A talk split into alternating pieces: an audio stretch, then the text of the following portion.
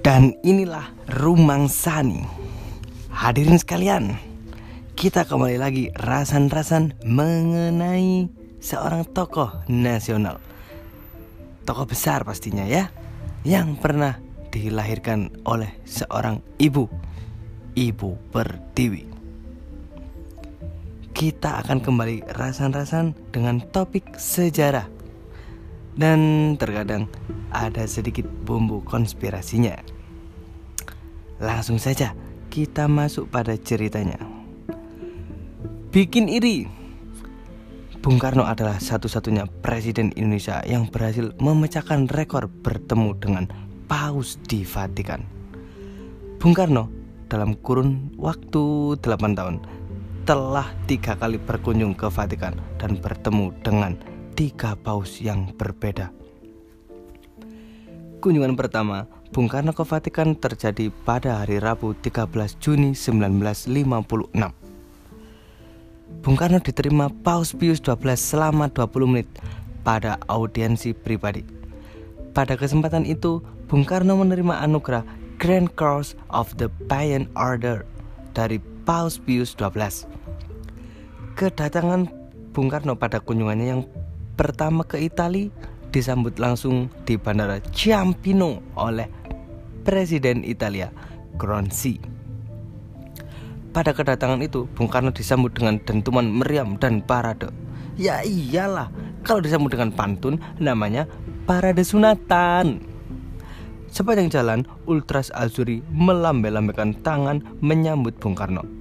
Pelopor gerakan non-blok yang waktu itu memang sangat ngetop markotop numerosi fotografi immortalano i avvenimento. Banyak sekali tukang foto mengabadikan kejadian ini, kata koran Il Messaggero. Di balai kota, Bung Karno disambut wali kota Roma Rebecini. Sesudah mengunjungi situs kota Roma kuno di Fuori Imperiali, Bung Karno lalu menerima jamuan kenegaraan di istana Presiden Italia di Quirinale dimeriahkan penampilan fanfare dari Carabinieri atau kepolisian istana. Di negeri Pisa itu, Bung Karno menyempatkan diri mengunjungi Piazza Navona, meletakkan karangan bunga di altar para pahlawan di Piazza Venezia, dan melempar koin di air mancur legendaris Fontana Trevi. Dari Roma, Bung Karno juga mengadakan perjalanan bisnis ke Napoli, Torino, dan Venezia. Di Torino, Bung Karno mengunjungi pabrik mobil Fiat. Sejak saat itu, mobil Fiat masuk ke Indonesia, termasuk mobil roda tiga Bemo yang dihadiahkan Fiat kepada Bung Karno. Kunjungan kedua terjadi pada hari Kamis malam Jumat 14 Mei 1959. Bung Karno diterima oleh Paus Yohanes dalam sebuah upacara kenegaraan Vatikan yang sangat megah. Kunjungan kedua Bung Karno kepada Paus Yohanes berlangsung tiga tahun kemudian. Ini juga tidak kalah heboh. Bung Karno datang ke Vatikan pada pagi hari sekitar pukul 8 pagi waktu Roma. Beliau datang diiringi 9 sedan tamu kenegaraan berwarna hitam yang mewah. Dengan gaya kebapaannya yang ramah, Paus Yohanes yang bertumbuh gemoy ini menyambut Bung Karno, bak sahabat yang sudah lama tak bertemu dan selalu dirindukan kedatangannya. Bung Karno sendiri datang dengan pakaian kebesaran. Beliau yaitu jas putih-putih, dasi hitam, dan peci hitam Sambil mengempit tongkat kesayangannya di lengan atas tangan kiri Di lehernya tergantung medali ukiran beruntai kuning emas Bung Karno nampak sudah akrab dengan Sala Clementina, tempat Paus Roncalli menerimanya. Lagi-lagi Bung Karno mendapat medali kehormatan dari Paus Yohanes. Kunjungan ketiga terjadi pada tanggal 12 Oktober 1964, Senin. Bung Karno diterima oleh Paus Paulus VI untuk mengenang kunjungan ini. Vatikan menerbitkan perangko khusus Inilah pertama kali dan satu-satunya kunjungan Presiden Indonesia yang sampai dibuatkan perangku oleh Vatikan. Pada kesempatan itu, Bung Karno menerima mata dari Paus Paulus VI berupa lukisan mozaik Castel San Angelo Vatikan. Paus Paulus VI menyambut Soekarno dengan kata-kata ini.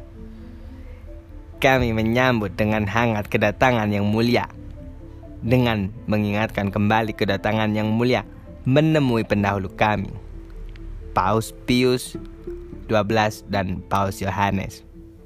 Selanjutnya, Paus Paulus memuji Bung Karno karena memberi sikap yang baik dan bersahabat dengan umat Katolik di Indonesia. Untuk jasanya ini, Paus Paulus VI juga menyematkan tanda penghargaan.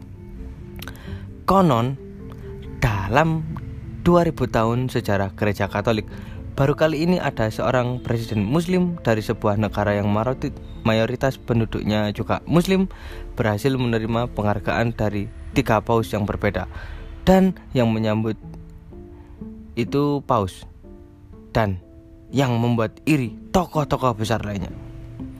Bung Karno pun bangga sekali dengan penghargaan ini. Aku orang Islam yang hingga sekarang telah memperoleh tiga buah medali yang tertinggi dari Vatikan, katanya dalam autobiografi yang ditulis Cindy Adams.